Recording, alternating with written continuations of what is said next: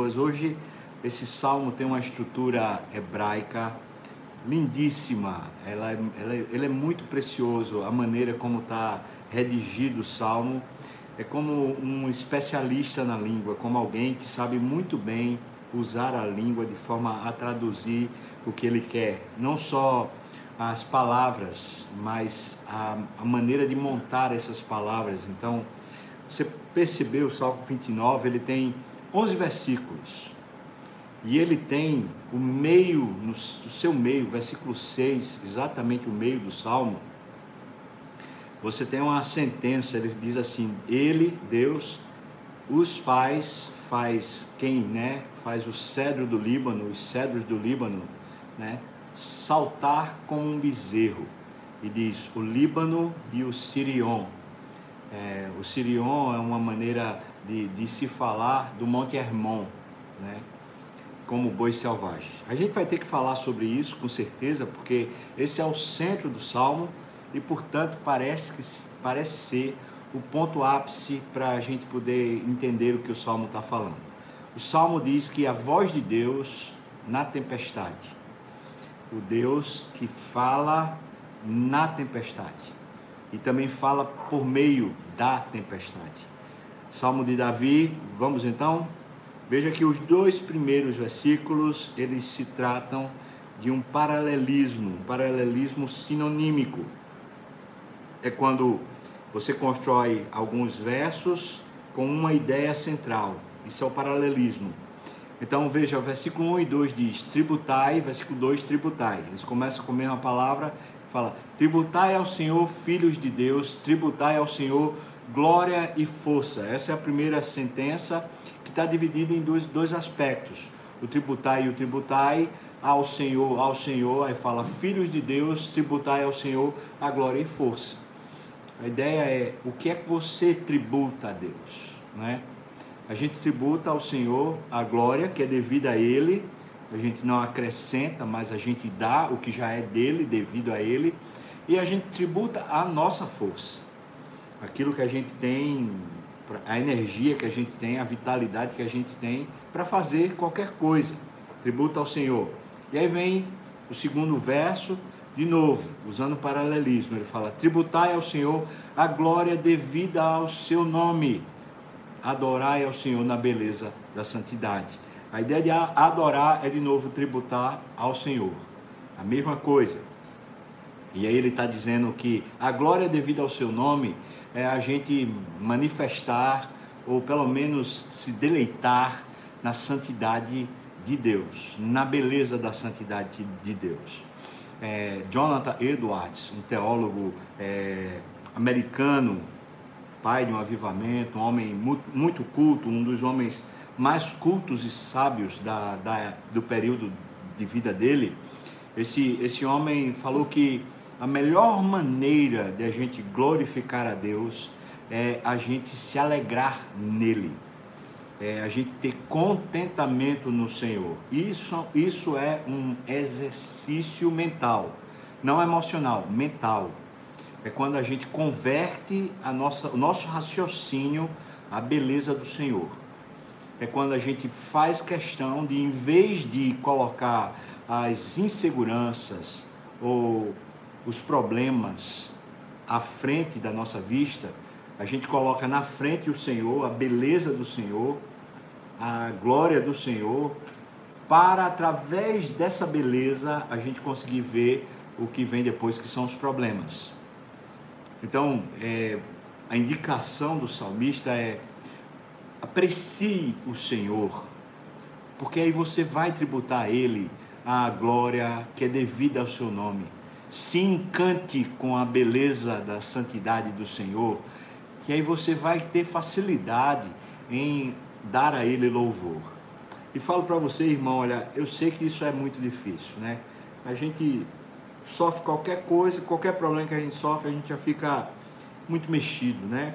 Compartilhando com você, hoje pela manhã eu tive uma, uma dificuldade lá no prédio onde eu moro, né? Fui, o, um zelador lá veio se queixar de umas coisas que, a meu ver, era, eram totalmente injustas a maneira e também o que ele estava alegando.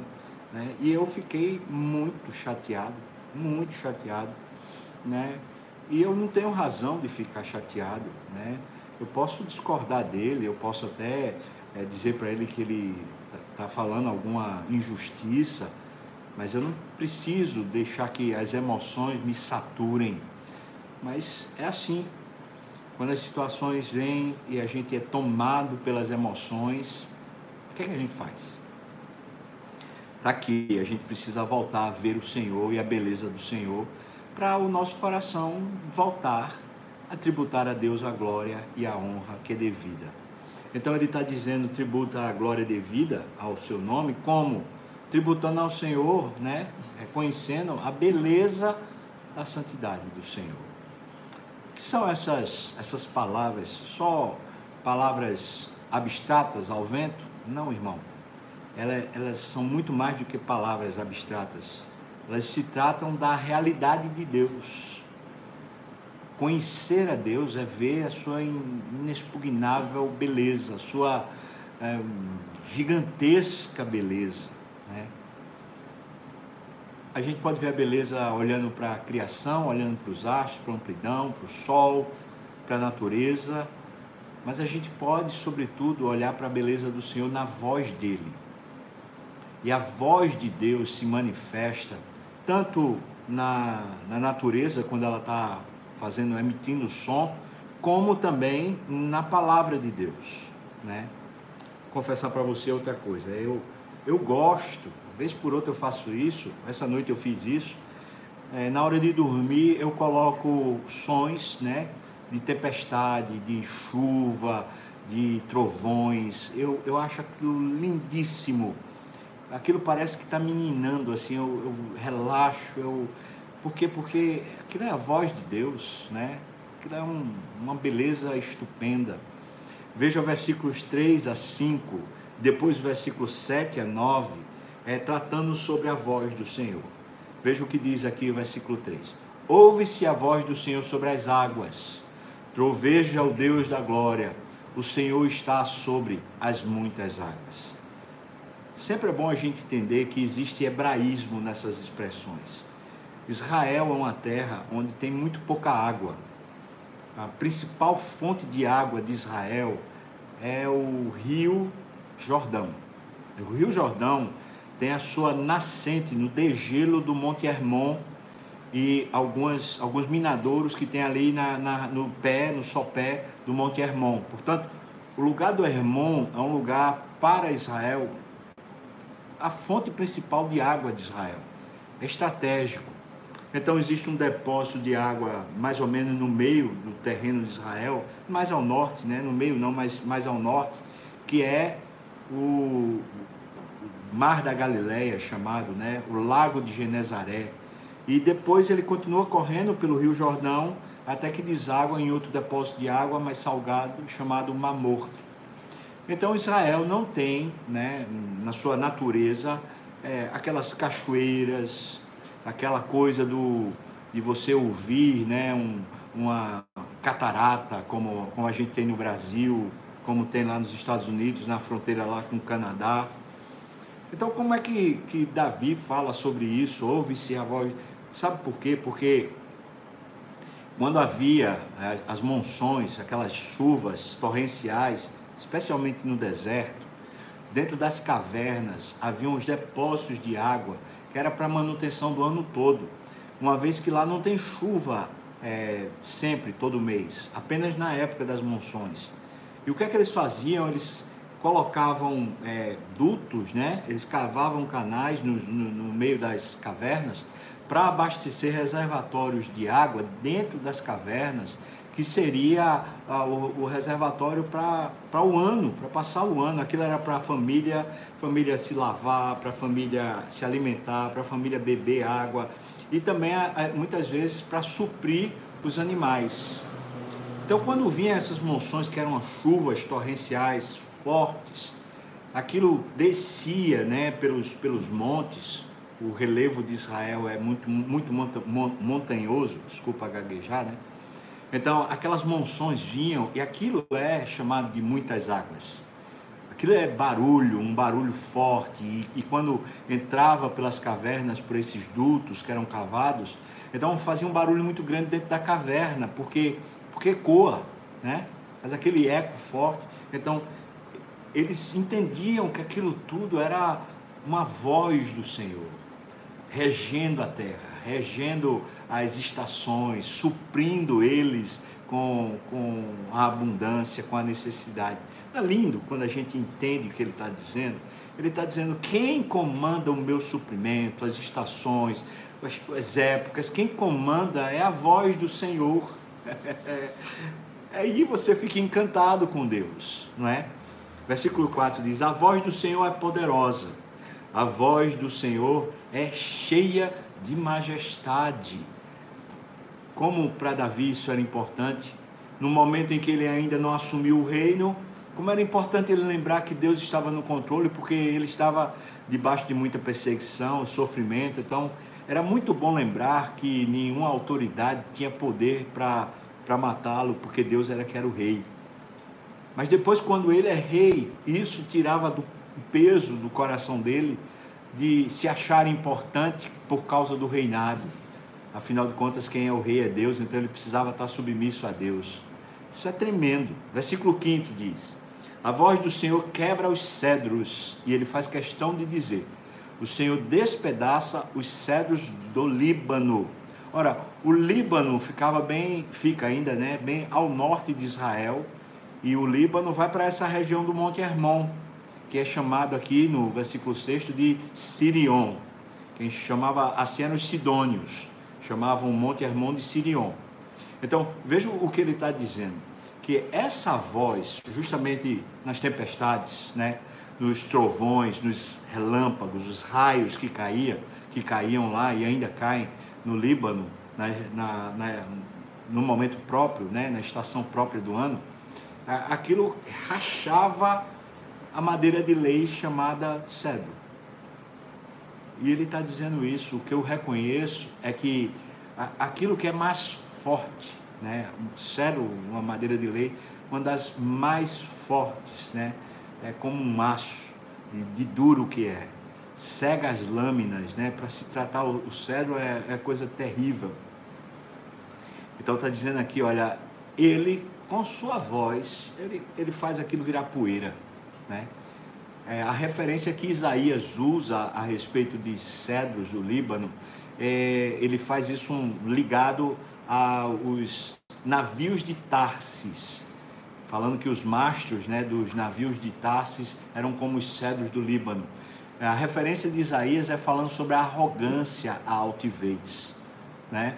Então, se está falando sobre as águas, o som das águas ser a providência de Deus nas estações, suprindo para o ano todo, por outro lado, ele está falando que Deus quebra a arrogância qualquer coisa que se diga é, intocável, qualquer coisa que se diga que não, não se pode quebrar, Deus só precisa falar, né? Então a gente começa a entender onde é que Davi está encontrando beleza para poder falar que a gente tributa ao Senhor glória, a glória devida ao seu nome. Aonde é que ele encontra? Ele encontra numa uma reinterpretação da vida. Em vez de ele interpretar os acontecimentos da vida como sendo catástrofe, calamidade, por exemplo, quando havia as moções, moções que eu falei no deserto lá, aquilo arrastava tudo, irmão. Que tivesse pelo caminho saia arrastando com aquelas águas, porque o relevo é muito íngreme. Aquilo então escorria e ia direto para o mar morto. Ainda hoje é assim. Então, olhando por esse lado, falava assim: aquilo é terrível. Quem tiver pelo caminho vai ser levado. Se tiver alguma tenda, alguma barraca, alguma casa no meio do caminho, é levado pela chuva. Então poderia se analisar isso como uma calamidade. Mas Davi está dizendo: não. Eu vejo nessa ação de Deus provisão, eu vejo sustento. Né? Quando fala sobre os raios quebrando os cedros lá no Líbano, aquilo queimava a floresta, aquilo gerava transtorno. É, poderia se pensar, meu Deus, que calamidade, que, que coisa, que, por que isso, né? Mas Davi olha e fala: não, é Deus, o Todo-Poderoso, quebrando o orgulho de qualquer coisa que se interponha a Ele. Então eu posso dizer que a gente vai ver beleza no Senhor quando a gente reinterpreta as circunstâncias, as, as coisas que estão diante de nós, a gente as reinterpreta olhando para Deus. Olhando para um Deus que é cheio de majestade, não é isso que ele diz logo no começo? Deus está governando, irmão. Eu falei para você, isso é um exercício mental, isso não é um exercício emocional, é mental. É como diz Eugene Peterson, ele fala assim: a gente precisa usar a nossa imaginação. A gente precisa, para entender a vida, a gente precisa de imaginação divina, olhar com olhos de Deus. Aí ele chega no versículo 6, que é o centro do salmo. Ele está dizendo que a voz do Senhor faz saltar os cedros, os cedros do Líbano como um bezerro. que figura! Ele está usando uma, uma espécie de animação para um ser supostamente inanimado, o cedro, né? Está fazendo uma mistura aqui, porque o bezerro era uma fonte de recurso, né? Era uma fonte de manutenção também, de suprimento, né? O bezerro podia ser usado lá nos seus primeiros dias também para o sacrifício, né? Então ele está usando a ideia de que é, os cedros, Deus os usa para a sua glória. Deus os usa, quer dizer, ele usa até a arrogância humana para a sua glória. Ele sabe como usar, ele despedaça e quebra, mas ele também os usa para a sua glória. Está tudo na mão dele. Ele faz mais. O Líbano e o Sirion o Líbano, já falei, é um, um, país, um estado, né, ao norte de Israel. O Sirion, Monte Hermon, também já falei para você. Supostamente, duas áreas aqui riquíssimas. É, Isaías também usa muito a figura do Líbano, o profeta Isaías, para falar sobre poder financeiro, sobre riqueza. Por quê? Porque aquela região, né, é uma região muito próspera, muito bonita uma região onde tem muita. É, o que plantar nasce, onde tem muita abundância animal, muita abundância vegetal e há muita prosperidade também. Então ele está falando aquilo que parece, né? Aquilo que parece inabalável, né? O, o Líbano e o Sirion, ele faz eles saltarem como bois selvagens. Mais uma vez, aquilo que é inanimado ganha vida, ganha ânimo. Isso é imaginação né? Ele está falando, ele, ele faz eles simplesmente pularem, né?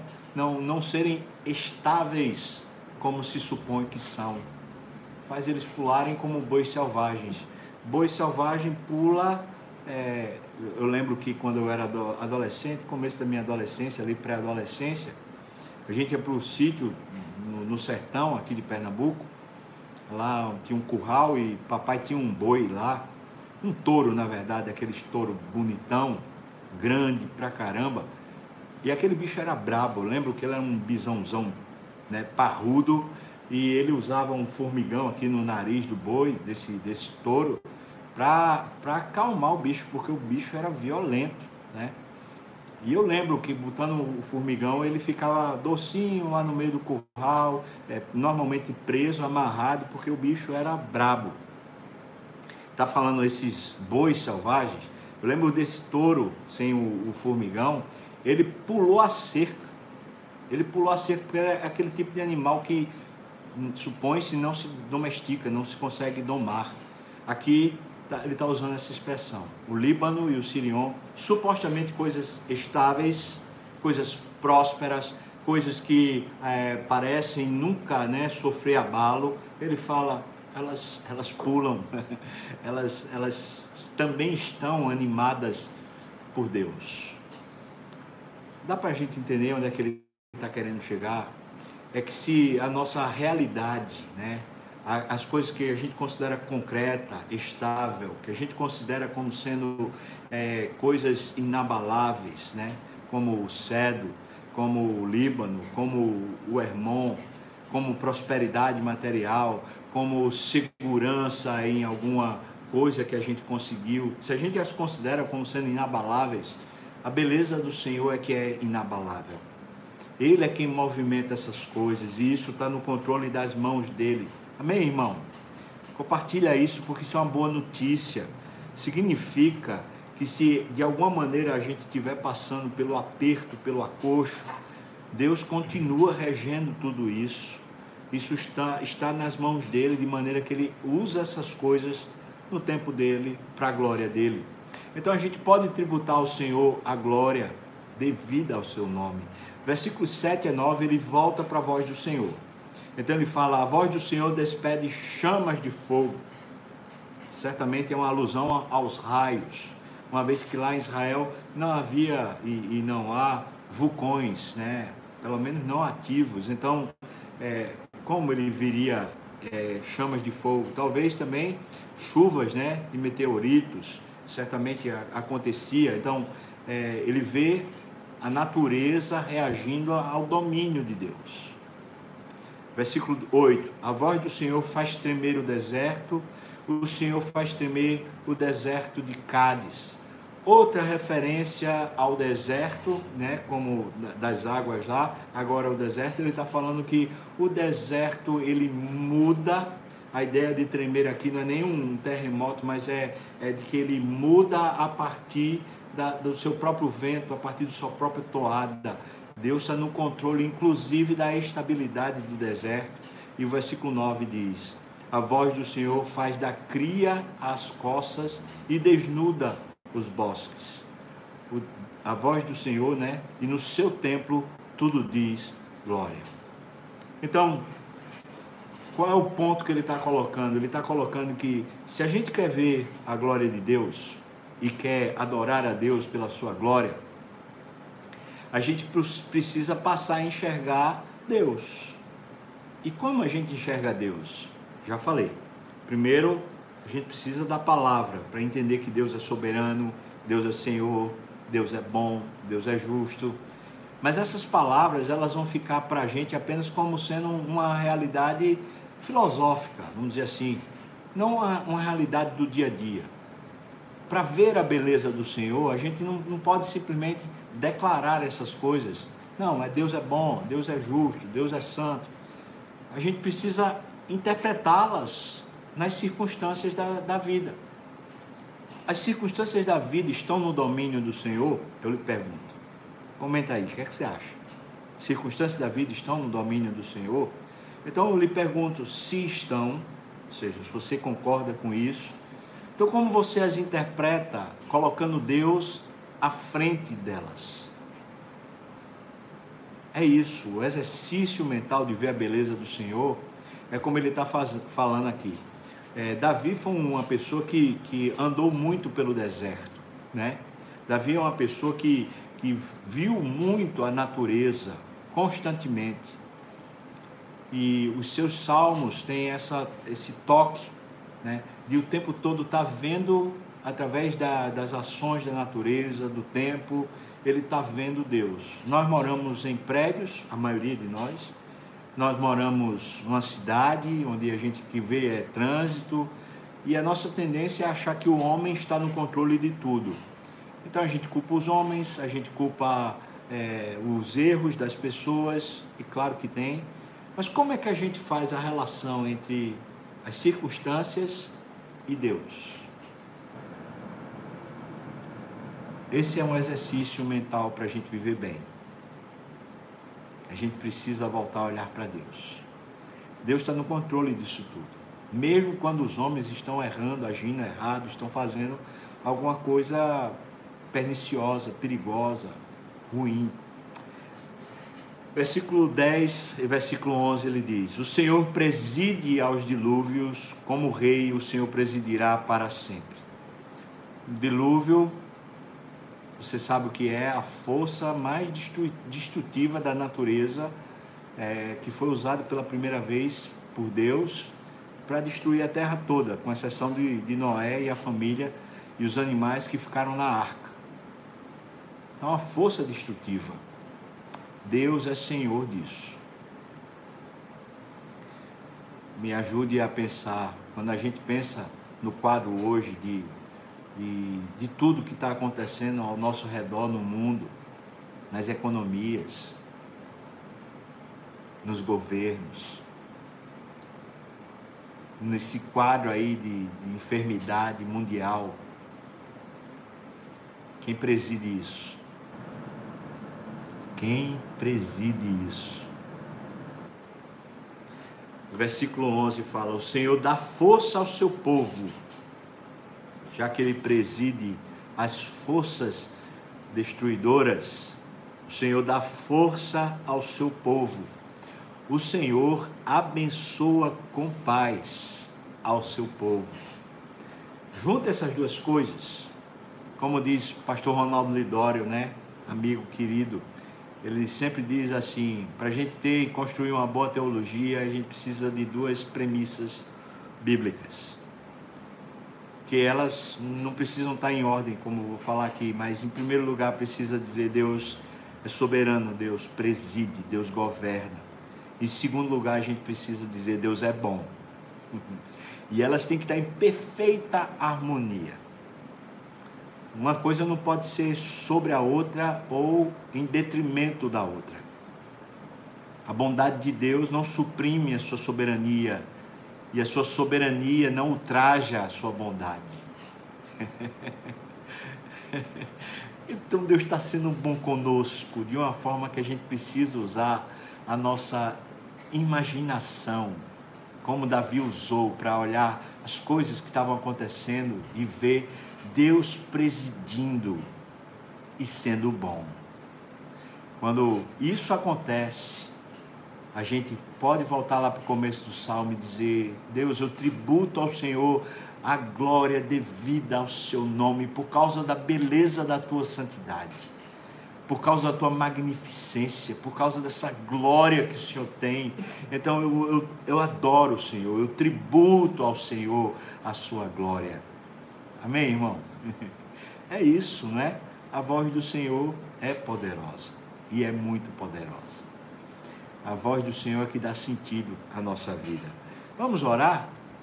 Nós hoje invertemos um pouquinho a ordem, né? Nós começamos com louvor, fomos para a palavra e agora a gente vai orar, né?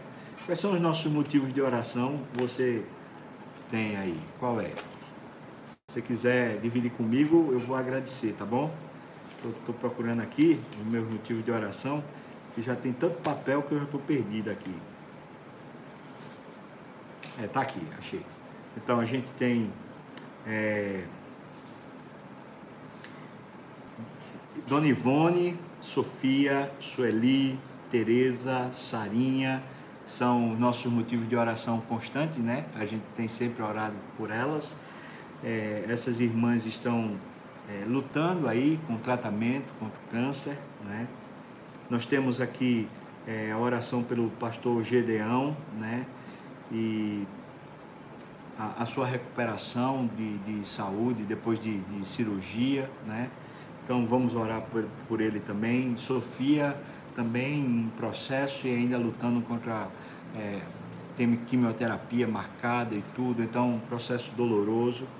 Eu sei que tem, tem mais irmãos nossos que estão é, com passando né, pela dor, pelo, pelo, pelo problema, então é, a gente orar por esses irmãos. Eu recebi alguns é, WhatsApp falando de alguns irmãos aqui para a gente orar e eu não entendi a, as causas, então eu não vou nem colocar o nome nem nada, porque ficou para mim meio é, obscuro. Foi gente que entrou em contato com a com a secretária da igreja e aí só me passaram os nomes, mas eu não sei exatamente o que é, então estou é, orando sim por esses nomes, mas não vou, vou prefiro não citar aqui, né, para até entender melhor.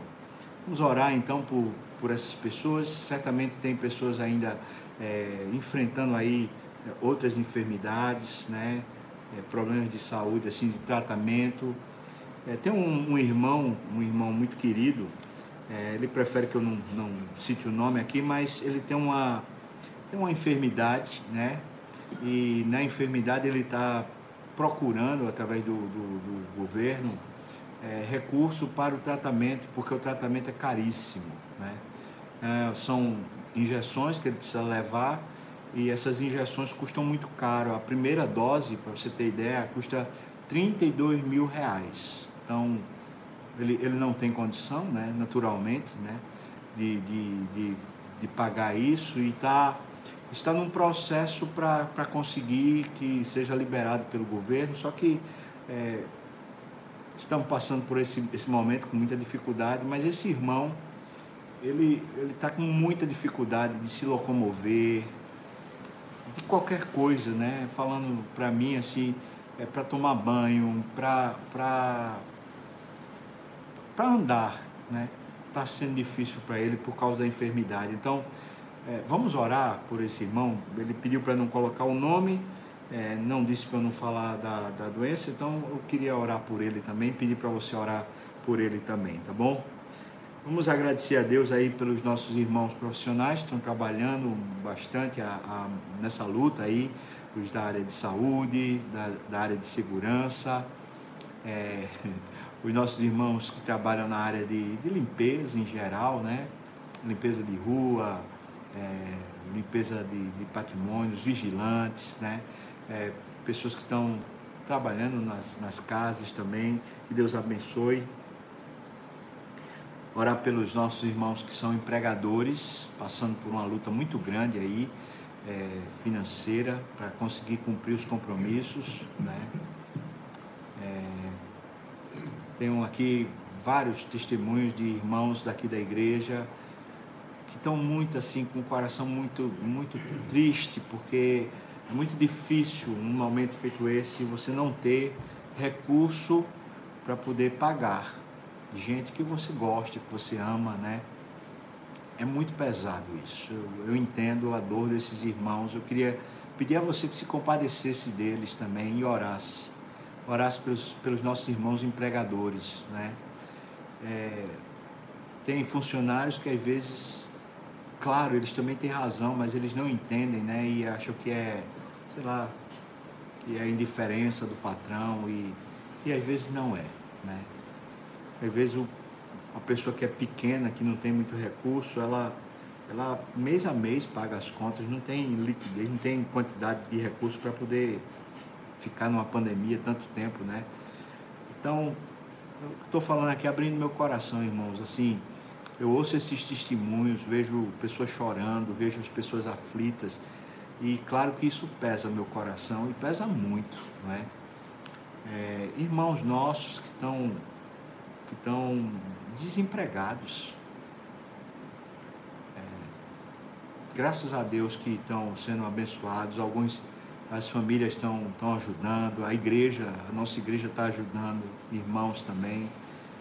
Eu louvo a Deus por sua vida que tem dado oferta, que tem abençoado, porque tem irmãos nossos que estão sobrevivendo por essa ação de Deus. Tocou seu coração e está abençoando, porque é, não tinha nem o que comer. Falando a verdade com você aqui, tinha gente que não tinha nem o que comer se, se não fosse essa providência de Deus. Então, louvado a Deus, louvar a Deus por você, por você que está abençoando, mas ora por eles, né? Ora por esses irmãos todos que estão passando por tanta luta. Eu falo essas coisas, tenho vontade de chorar, falando, falando a verdade com você, porque é, é muito pesado isso, né?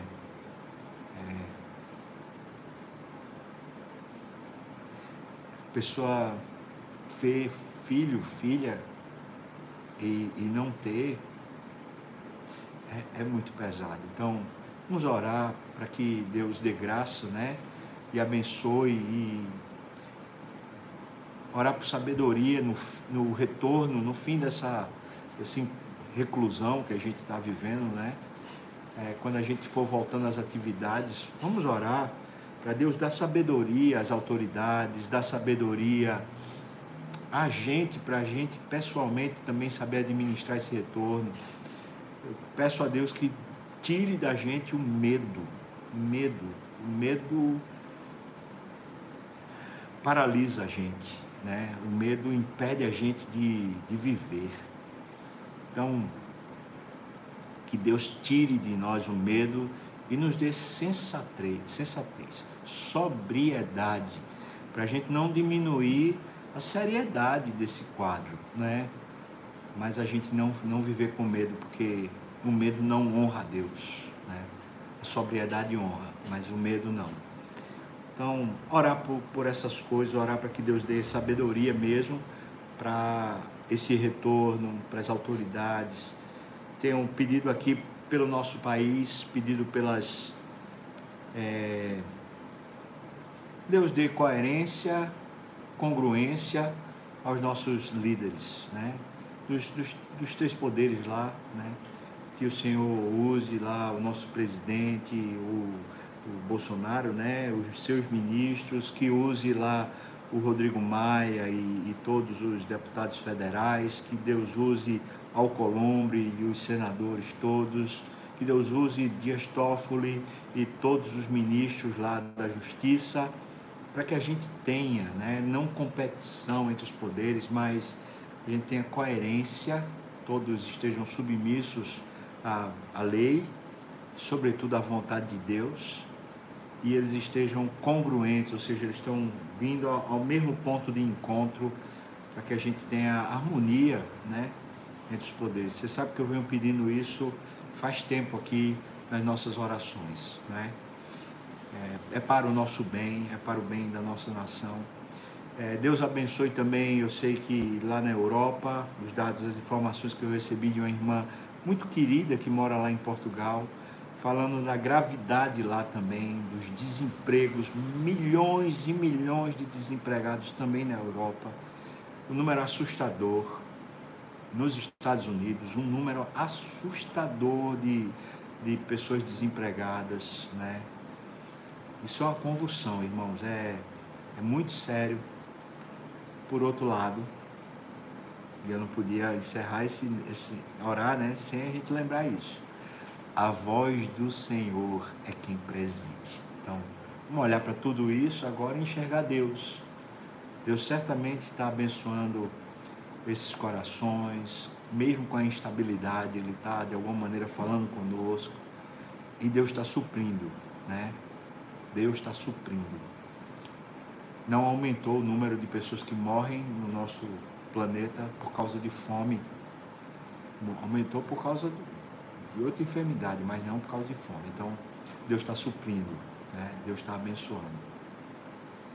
Vamos orar então e pedir a Deus sua graça, seu favor sobre tudo isso.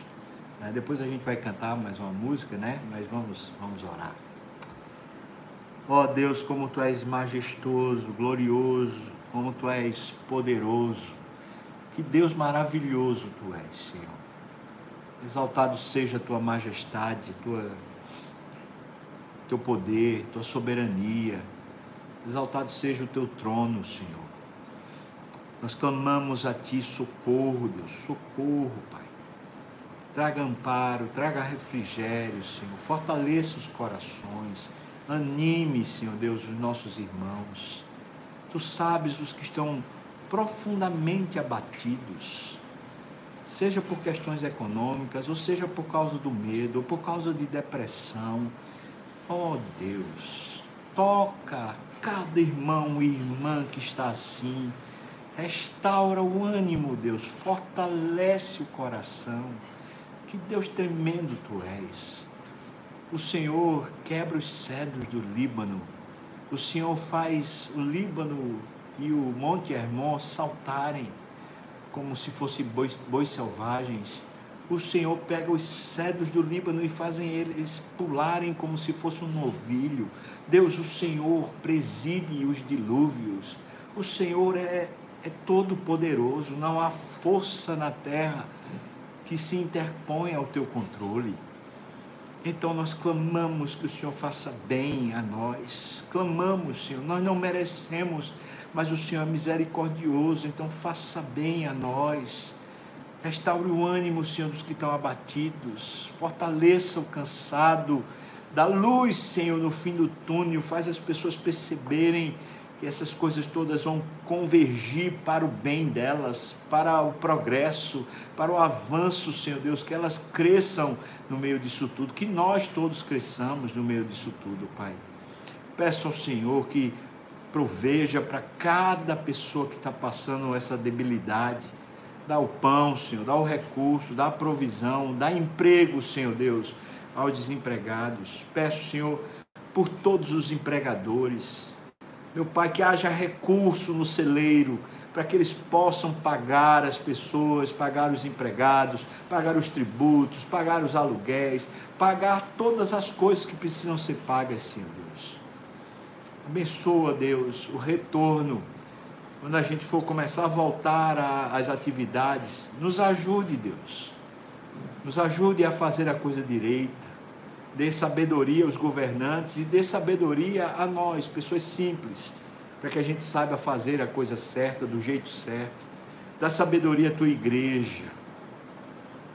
A tua igreja, Senhor Deus, aqui também em Recife, a nós, Igreja Presbiteriana das Graças, dá sabedoria ao conselho para que a gente possa, quando for voltar, voltar da maneira correta, do jeito que te agrade, Senhor Deus. Nos dá sabedoria sobre os novos processos que virão o Senhor certamente está trabalhando em muitos corações, pessoas estão se convertendo, pessoas estão voltando ao Evangelho. Meu Pai, dá que a gente tenha sabedoria para ser uma fonte de bênção, uma fonte de recursos para esses irmãos e irmãs, para a gente ser bênção mesmo na terra, Pai. Senhor, eu te peço que tu abençoes nossos irmãos que estão, irmãos e irmãs que estão doentes, os que estão lutando aí contra essa doença, que o Senhor os fortaleça e os cure, Pai. Peço, Senhor Deus, por aqueles que estão lutando contra câncer ou outros tipos de doença, como foi citado aqui, Pai. Senhor Deus, abençoe, proveja, Senhor, o tratamento. Está lá Sofia esperando pelo tratamento, a continuidade do tratamento da quimioterapia. Senhor, vá lá e, e estabeleça o dia. Aquele irmão, Senhor Deus, que tu sabes o nome, está esperando o recurso aí para passar pelo tratamento enquanto sofre, Pai. Senhor, abra as portas. Senhor, eu te peço também que o Senhor abençoe todos os nossos irmãos que estão é, enfermos, estão passando assim por, seja enfermidade na alma ou seja enfermidade no corpo e dá a todos nós saúde espiritual, Pai. Receba a nossa gratidão, o nosso elogio, porque o Senhor é muito bom e é perfeito, Pai. Nós oramos assim no nome de Jesus. Amém. Amém, irmãos. Irmãos, vamos cantar mais uma vez? Antes da gente cantar, deixa eu dizer para você, olha, domingo que vem a gente começa uma nova série, tá bom? E nessa nova série que a gente vai estar falando é sobre princípios bíblicos para o retorno, né? para quando a gente sai dessa situação para a vida, princípios bíblicos para nos orientar como a gente deve retornar. Que Deus nos dê sabedoria para isso.